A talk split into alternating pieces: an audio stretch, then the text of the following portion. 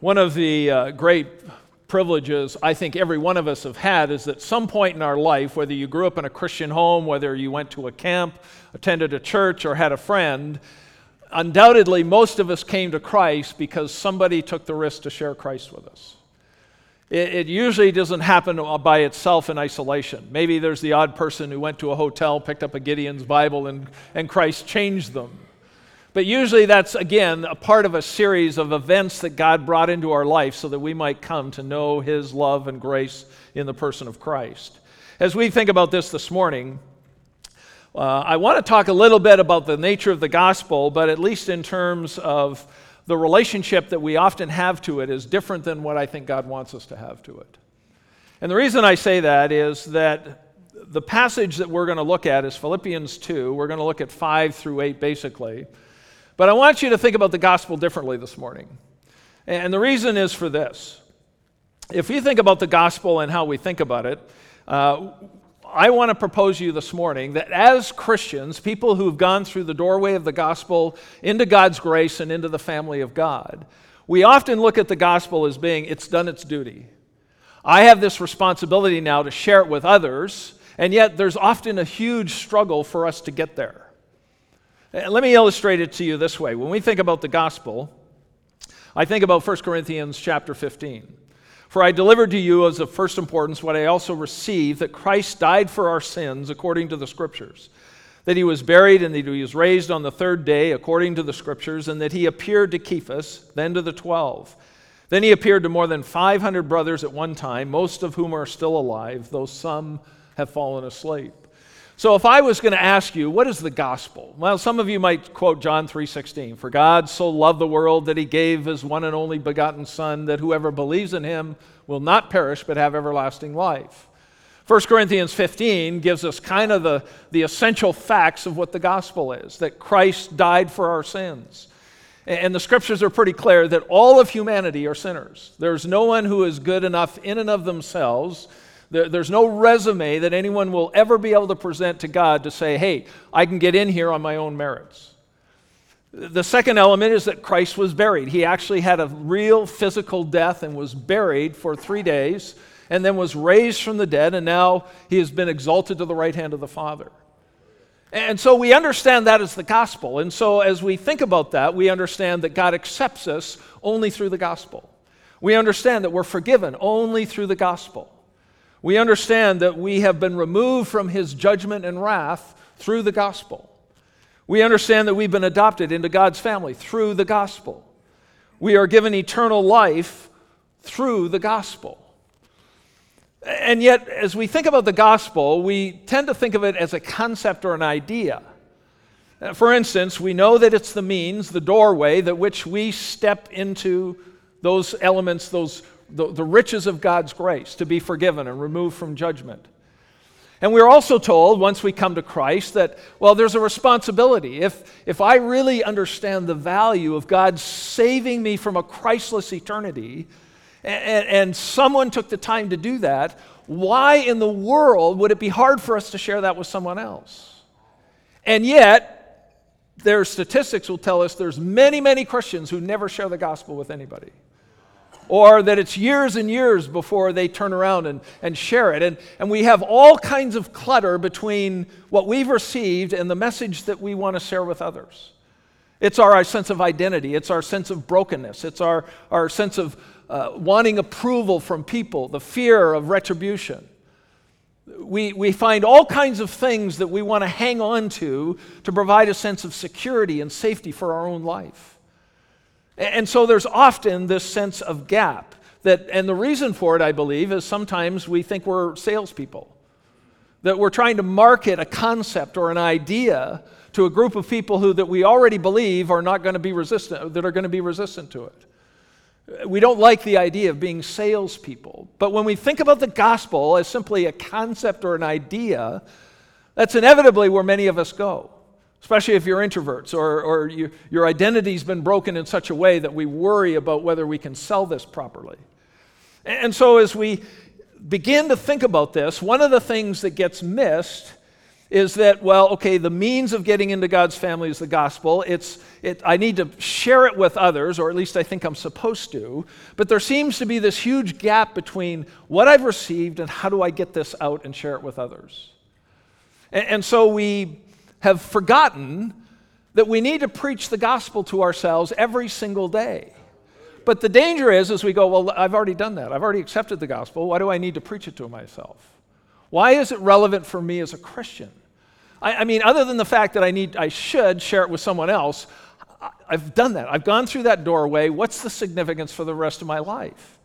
And the danger is, is that one of the most critical issues for the Christian life is the gospel. If, in a sense, I'm not preaching the gospel to myself every day, there's a danger that we, are, we get spiritually out of alignment with God and we start living above the gospel like it's not important to us anymore. And so when we think of this message, we may think of it in terms of a duty or an obligation. We might think of it as a responsibility or a privilege. It doesn't really matter. But we do know the spiritual struggle that it comes to trying to breach this message with people who don't know Christ.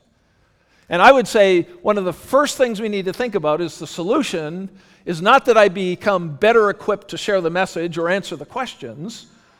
The issue is I need to start preaching the gospel to myself. And I want to think of it only in one dimension this morning as we think about the reality of the gospel and what it means for us. Because if we don't preach the gospel to ourselves, we're going to have this dysfunctional message that will probably not get out because we're, we've, we've built our sense of security and the meaning and purpose of our life around the temporal things that we're clinging to in this life rather than the eternal reality of the gospel. Now, what does that look like? Well, Philippians chapter 2 is the text that I want to take you to. And, and, instead of thinking of the gospel as a concept or an idea or a message, I want you to remind yourself of something you already know is true, but I want you to think about it in terms of a person. And I actually want to point out to you how Jesus submitted himself to the gospel. We wouldn't say it that way because we're kind of like Jesus didn't need the gospel, but he submitted himself to the redemptive plan and purpose of the Father, and therefore submitted himself to the nature of the gospel. Now, what does that mean? Philippians chapter 2 summarizes differently the gospel than 1 Corinthians 15. Philippians 2 says this Have this mind among yourselves, which is yours in Christ Jesus, or is which was also in Christ Jesus who, though he was in the form of God, did not count equality with God a thing to be grasped, but emptied himself by taking the form of a servant. Being born in the likeness of men, and being found in human form, he humbled himself by becoming obedient to the point of death, even death on the cross. Now, let me pause there for a moment. Most of you go, okay, there, I recognize the gospel there. It's the death on the cross part. I will challenge you on that this morning to say that's not where the gospel begins. The gospel really begins back in verse 5, not into the sense of we need to have the same attitude, but it starts in the eternal annals, as it were, and, and courtyard of heaven, where the triune God, as it were, brainstormed, to use our language, this plan of redemption, and then things were going to change for this fellowship that they had. And, and I want to propose it to you this way. I believe Philippians 2 gives us a picture. Now, listen carefully because I don't want you to misunderstand me. A picture of the whole gospel. Not that the content is going to change or the truth is going to change, but our perspective of the, of the gospel is going to change in terms of just being a concept or an idea or a message to a person. Now, what do we mean by that? I believe that the biggest picture to help us understand why we need to preach the gospel to ourselves is in Philippians 2. And here's where it works. The first thing is Christ surrendered to the gospel. In other words, he surrendered to this redemptive plan that the God had put together even before he got here. It was obviously schemed in eternity past somewhere that this is what the Godhead was going to do to rescue fallen humanity. Philippians 2 9 through 11 completes that picture, but there's two things that are there. One is the mindset. The Spirit of God tells Paul to write to believers that the mindset that you and I have ought to be the same as Christ. This mindset, this attitude, this perspective is really the perspective that Jesus decided that he was, as we're going to talk about in a minute, not going to grasp onto his, the idea of being equal with God, but he was going to relinquish that. He was going to surrender it. Somewhere in there, they made the decision that he was going to become the person who clothes himself in flesh and blood and lives among us. And so the mindset that Paul is writing to us is saying, I want you to have this mindset. And I believe he's saying, I want you to have the same mindset that Christ had that took him from the eternal fellowship of the Godhead to say, All right, I'm going to be the one that's going to go amongst men. I'm going to take to myself flesh and blood, and I'm going to make the sacrifice that is necessary to redeem a broken humanity. So the model is a person, not an idea. The model is a person, not a concept. The concept and the truth of the gospel that Christ died for our sins, that he was buried and raised on the third day, is critical truth. But if we preach the gospel to ourselves every day, we're going to go, Well, I already did that. I know it's supposed to go out here to other people. I don't know how it relates to me as I live my Christian life, other than it's important to get it out there. I mean, I understand Paul said, I do all things for the sake of the gospel, but that's his way of trying to get it in front of people, not necessarily how he's preaching it to himself every day. Now, that might be fine motivation for some of you, while other people need to know the gospel, but there's hordes of Christians that it's not working. So the question is, why do we need to preach the gospel to ourselves? Though there's three things I want to mention to you this morning briefly. This passage has got so much theology in it that if I really got off on this, this would be not a mini series, it would replace Romans for the next two years. and I know you don't want to leave Romans at all. But we want to talk about Christ, his surrender to the gospel, that he was a servant of the gospel and a sacrifice for the gospel. And it is very much a part of how we need to live our daily lives. What mode of existence are we going to take? Notice the phrase in Philippians 2 who, though he was in the form, the Greek word is morphe, as God, did not count equality with God a thing to be grasped. So there's really two parts to the, what this is doing is setting us up for the incarnation, where Christ takes, moves out of this mode of being in this eternal fellowship with the Godhead, and he's going to take to himself flesh and blood and become like us. So the first element is this strange statement where God where the text says, he did not, Jesus, the second person of the Godhead, did not consider equality with God a thing to be grasped. What? What does that mean? Well, I, we could write volumes on it, but I'm going to short circuit that process a little bit. But I, I, I, I'm convinced that as we look at this, what it's basically saying here is that Christ isn't going to hang on to all the privileges and freedoms and benefits that he had experienced from all eternity past with the Godhead. That has never changed for as long as they had existed. We're never told in the scripture that that relationship had ever changed till this point right here. Now, it does not suggest at all that Christ was going to cease to be God in becoming human. I don't think there's anywhere in the scriptures that would suggest that he now is not God and he's just a man and he's earning his way back in favor with the Father. I think that's fallacious. I think it's wrong. I think Jesus was God in the flesh. He didn't become a Savior, he was the Savior. The second thing is that uh, it doesn't suggest that Jesus, uh, the, Christ, uh, the second person, was created by the Father. I know we have statements in the scripture that talk about him being the only begotten. That really talks about having exactly the same nature rather than having a starting point. But Jesus, the human person, had a starting point. But the second person of the Godhead never did. He has eternally existed with them.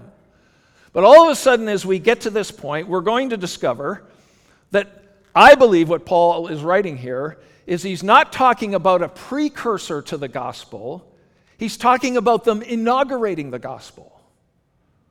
See, we go to 1 Corinthians 15. Well, Jesus came and became flesh. He lived for 33 years. He interacted with people. He did miracles. He did all kinds of things. But the, the gospel is the end of his life where he suffered and was crucified and buried and raised. And that's the gospel. But Paul seems to write in this whole picture here's the bigger picture of this whole movement of what God did. And it begins with Jesus saying, I'm not going to consider equality with God a thing to be grasped. Why does he say that? Well, the plan of redemption couldn't be carried out unless someone hit the ground running and was representing God in the flesh to pay for the sin of humanity. And so something had to change in the nature of that relationship. And I believe that what this essentially means is that Jesus is going to change his mode of existence. And instead of being the second person of the Godhead who rules sovereignly over all creation, he's going to relinquish that. He's going to surrender that, and now he's going to take the form of a servant. But it had to begin by saying this He's not going to, the word grasp literally means to take by force or to hang on to something by force. And so at the heart of this, he's saying he's not going to cling to the things that he had with the Godhead because that would be the greatest obstacle to be him becoming human. If he wasn't willing to relinquish or surrender that, he never would have come to earth. It seems strange for us to talk about God in those terms because it's kind of like, shouldn't this be easy? I mean, shouldn't they just make the decision and do it? But the text tells us that he did not consider this equality with God a thing to be grasped. Now, here's the point that I think it made. I, Christ did not keep on grasping after all the privileges, the freedoms, the entitlements, the prerogatives, the benefits, the fellowship, the communion, or the rights that he shared with the, the Godhead from all eternity. Why is that important? Well, you have to remember the Godhead from all eternity lived in this perfect sense of fellowship and love forever. Now it's going to change. And it has to change in order for the gospel to get to us. Now, what's my point? If we preach the gospel to ourselves on a daily basis, the very first thing that Paul wants to say to us, the Spirit of God wants to say to us through Paul, is that we will never, ever, ever be successful at the, God, at, at the mission of the gospel if it doesn't begin with me willing to surrender all my rights and freedoms and privileges and entitlements to God first. Because long, as long as I cling to my freedoms and my personal rights and my way of doing things, and, and I'm going to cling to that like Jesus didn't, I'm never going to get feet on the ground and be the kind of servant that God can use because I'm always going to be in this battle like, well, I want my freedom, and therefore that conflicts with the mission of the gospel to my neighbor. So, yeah, you lose. I'm going to stick to this. This is going to take time and energy, and so, you know, I've got a really busy schedule. Sorry, God, I'm a little busy for that. So unless we get to a point in our own lives that we are not we are willing to surrender and not grasp over our freedoms, our benefits, our security, and we're willing to relinquish that, we will never become the servant and develop the mindset that Christ had.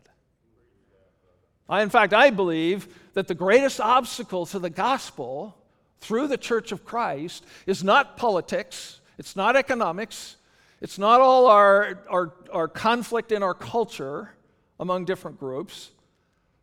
It's not even the evil, it's not even Satan. It's Christians who won't relinquish their rights and freedoms before God. Because if we don't do that, nothing else is going to happen. And the reason I know that is because Christ is, we are told that that's what Christ did in order to inaugurate the gospel. Now, this is where it probably gets pretty embarrassing, at least for me, is that the longer I live, the more selfish I think I am. I mean, we know in our marriages, our spouse asks us to do something and we whine and complain because it's taking time from TV or something.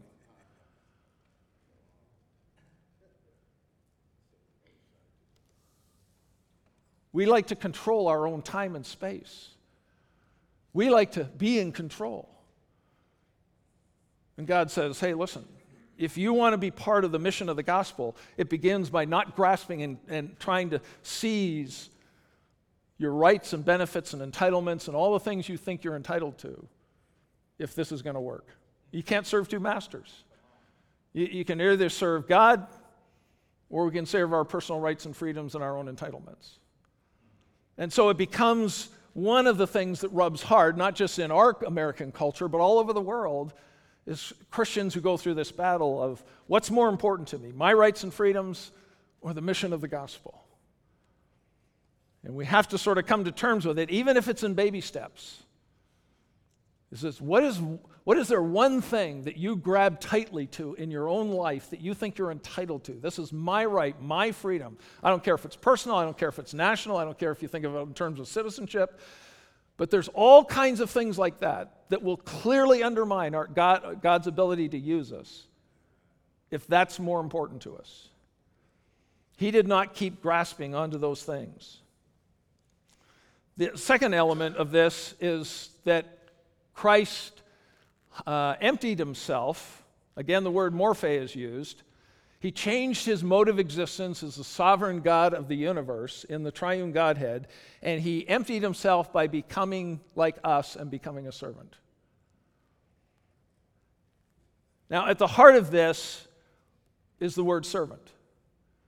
You'll know that there's terms all the way through the scriptures that talk about the fact that Christ didn't come to do his own will, he came to do the will of the Father. John 5 19. He didn't do anything on his own initiative, he only did what the Father led him to do. And unfortunately, unless I'm unique in this, we probably have a huge resume behind us where I've done my own thing rather than what God wanted me to do. Now, I can fall into despair and discouragement to saying, God, I've screwed up so much that I'm clearly a worthless vessel and I have no right to even claim to be a Christian because I don't know how to get this straight. Or I can get before his throne of grace and knowing that he's more gracious than I tend to be, to say, He's a God who's forgiven me. He's a God who's removed me from his judgment through the gospel. He's the one who's adopted me into his family, and he's given me the righteousness of Christ. And he has poured out his love in my life through the Spirit of God. And it doesn't matter. He knows that we're all like four year olds running around trying to fight over our own toys and that we're only dust, and so he's got extreme patience for broken humanity, even believers, who need to preach the gospel to themselves because we need to remind ourselves on a daily basis this life isn't mine, it belongs to the Lord. And if I'm not willing to relinquish my entitlements and my privileges, I will never be effective. Never be effective in the mission of the gospel. When Christ became a servant, that has another dimension to it, but it's very much complementary to what I talked about. The idea is he emptied himself by taking the form of a servant, being born in the likeness of men. Christ, and I'm using a lot of different terms just to hope that something resonates with you. But the essence of it is Christ surrendered a self directed life. It wasn't just, it didn't stop just by surrendering my entitlements and my benefits and my freedoms and my personal rights. He now said, part of that is now that he's a human being and living on this earth, he's going to not live a self directed life. I put a bunch of other, it's not a self fulfilling life, it's not a self acting life, it's not a self actualization life, it's not self advancement, self appointment, self determined, or self governing. He lived as a servant under the authority of the Father for the Father's purpose and the Father's plan to bring redemption to broken humanity. He didn't allow a whole bunch of other dreams and plans and goals that he had to, to, to shape the direction of what he was going to do. It was surrendering to the Father, allowing the Spirit to walk him through each of those decisions on a daily basis. And Jesus could do it because he was perfectly secure in his identity. I mean, I just got back from three weeks' vacation. No matter how much I enjoyed it, I knew it was temporary. I was coming back. Jesus' situation was much more severe. He knew he was coming to earth, it's 33 years rather than three weeks, but he knew it was temporary. He fully secure in understanding who he was, and so he had the freedom to make be that kind of servant and sacrifices because he knew it was, in a sense, temporary. The problem is we cling to this life like it's eternity. And so, as we begin to think about this, I want you to think about the gospel as being inaugurated at the incarnation, that's not a prelude to the gospel. This is where the gospel begins. And we need to preach that to ourselves because every day we need to get up and go, Well, I've got all my plans. I'm really busy. God, I haven't got time for you to pray this morning. Yeah, I'd spend time in your word, but I got a lot of stuff I'm going to doing.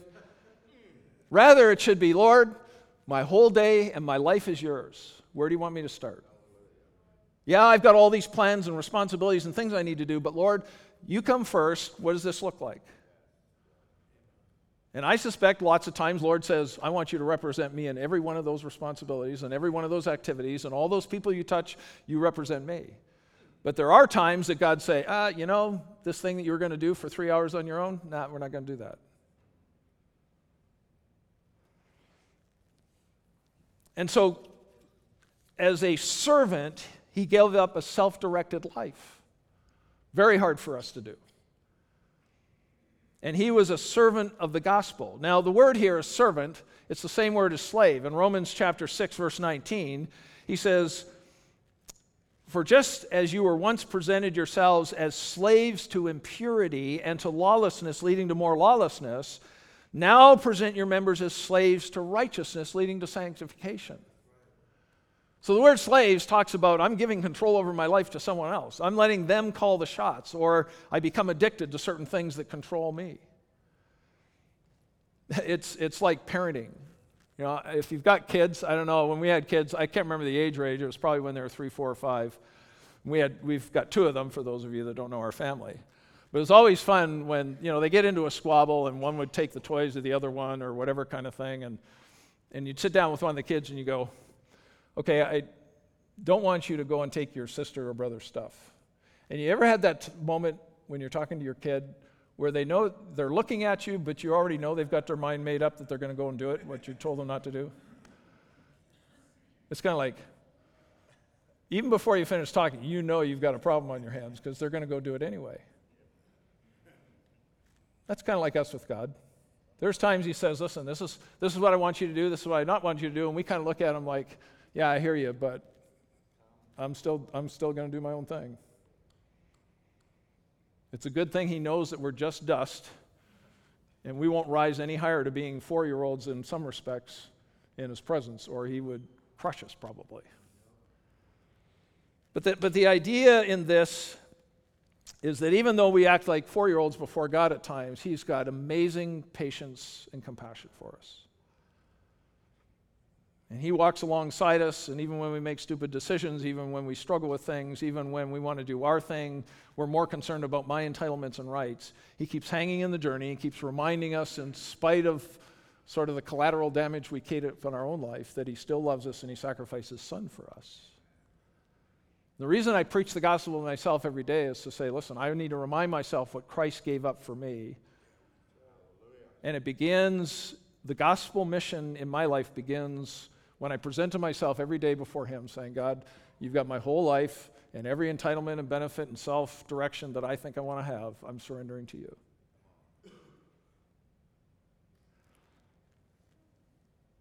And as we begin to work through this, we'll discover that Christ was also the sacrifice.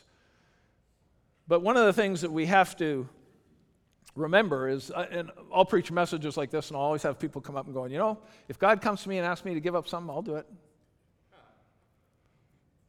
And I said, Well, I get that. I understand that. Like when God came to Moses, it was like, drop everything, we're going to Egypt, and turned into a bit of a discussion. But, but the idea here is that in the terms of this text, God has already asked you to give up your rights and entitlements and your, and your privileges and self direction and self governance. It's not that He might ask you to do it, He already has.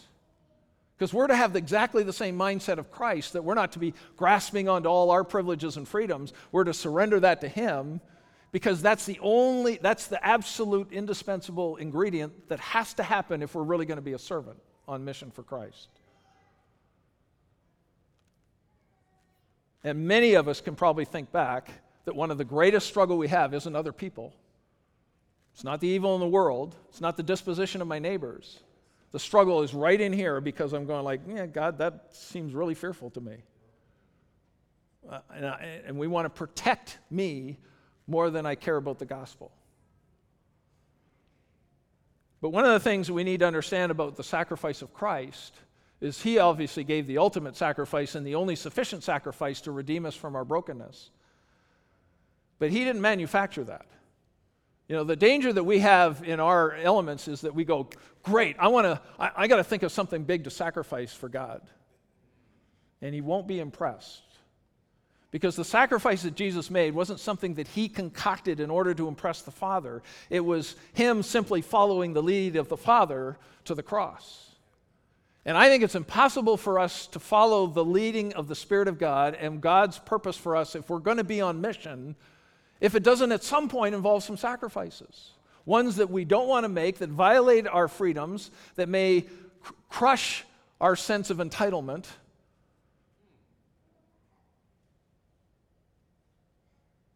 And all too often we go, Yeah, that sounds like a really good deal, God. Let me pray about it.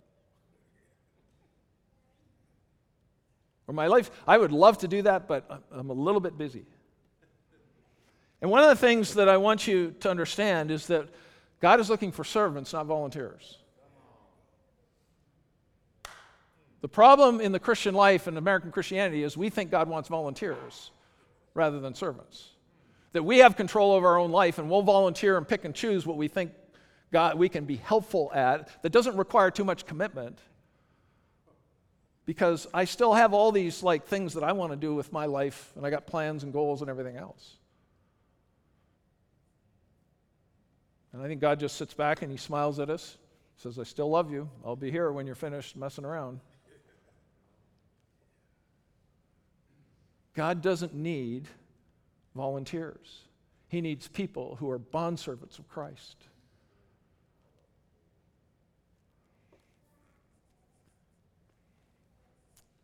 Matthew 9, Jesus was interacting with the Pharisees and he was eating with some of the tax gatherers and the sinners, as the Pharisees put it. And they pointed it out to him, like, dude, why are you hanging out with these guys? And Jesus says, Go and learn what this means. I desire mercy or compassion, not sacrifice. See, the idea is not that we create our own sacrifices that we think are acceptable to God, because we will always frame those in, th- in ways that are convenient to me that don't cost too much. The idea is, is I'm, am I willing to follow Jesus and make whatever sacrifices he leads me to make for the purpose of the gospel?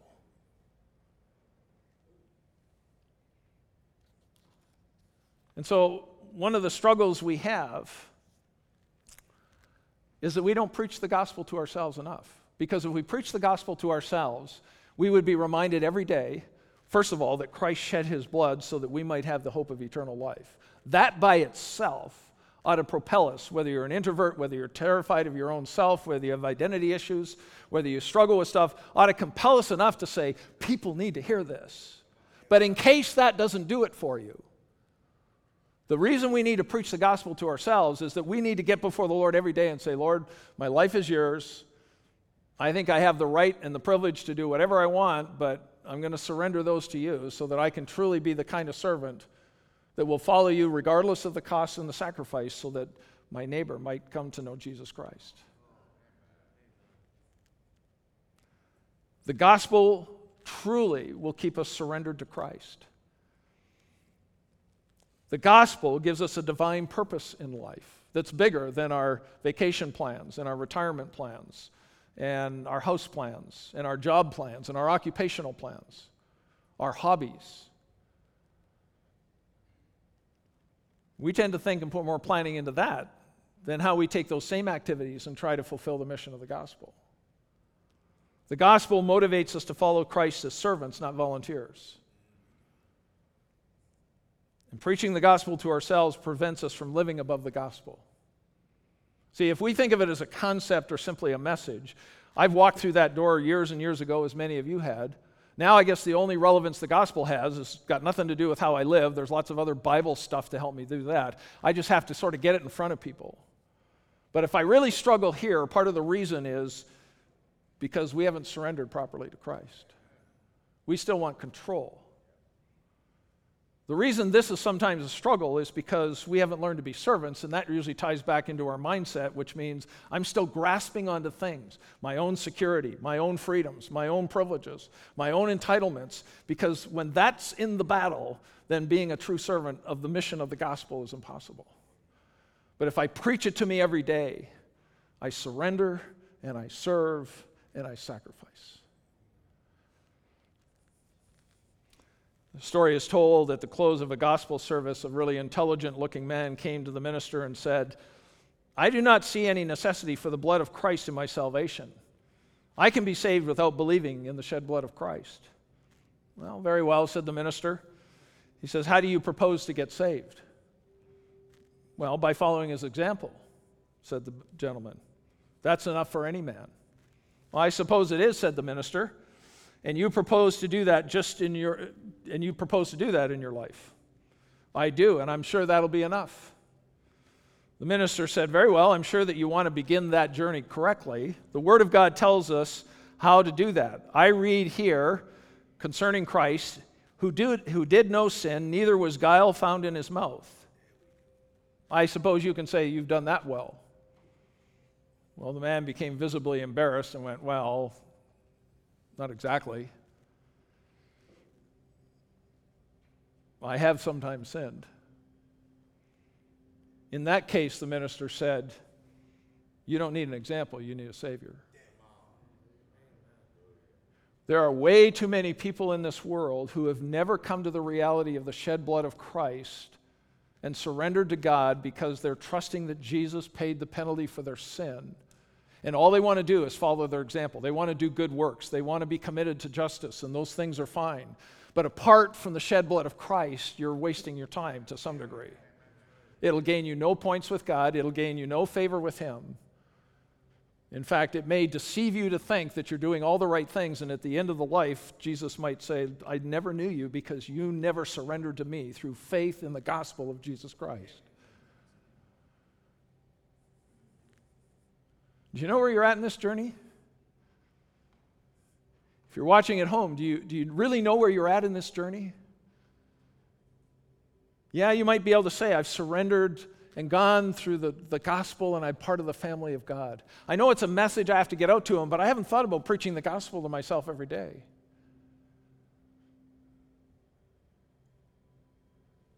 And I want to invite you to get before his throne of grace this morning or sometime today or that's this next week. And maybe your confession has to be Lord, I haven't preached the gospel to me itself. I think this is for other people. One way we know that we, we do that is when we start living above the gospel, it's either to criticize and condemn and be condescending to other people who haven't got it put together quite like we do. And rather than criticizing and condemning, we ought to be sharing this life giving message of the gospel. But if we're not preaching the gospel to ourselves, it may never happen. Surrender, servanthood, and sacrifice. Do you understand the joy set before you in following Jesus in that way? You'll only do it if you preach the gospel to yourself. Father, thank you for your infinite love and grace, that you demonstrated the enormity of your love for us through the sacrifice of your own Son. You know, if this problem we had as being sinful was solvable in any other way, you could have given us a self help book, you could have given us some principles to live by. You could have given us some great people to just follow their example and be nice to others. But the depth of our sin has corrupted us to such a depth that the best resume we can give to you will land us in a Christless eternity apart from the shed blood of Christ.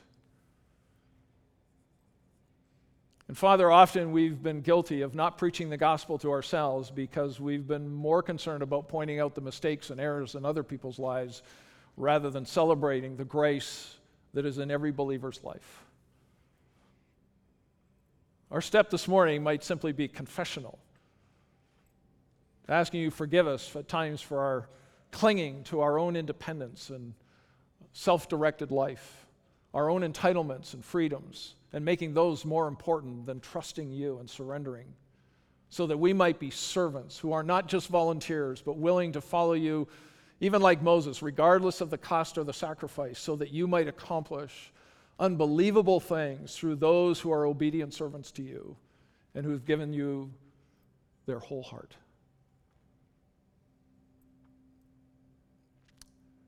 Father, sometimes we're so entangled in our own stuff, we don't know how to do that. We pray that you'd give us the courage to talk to people around us that can encourage us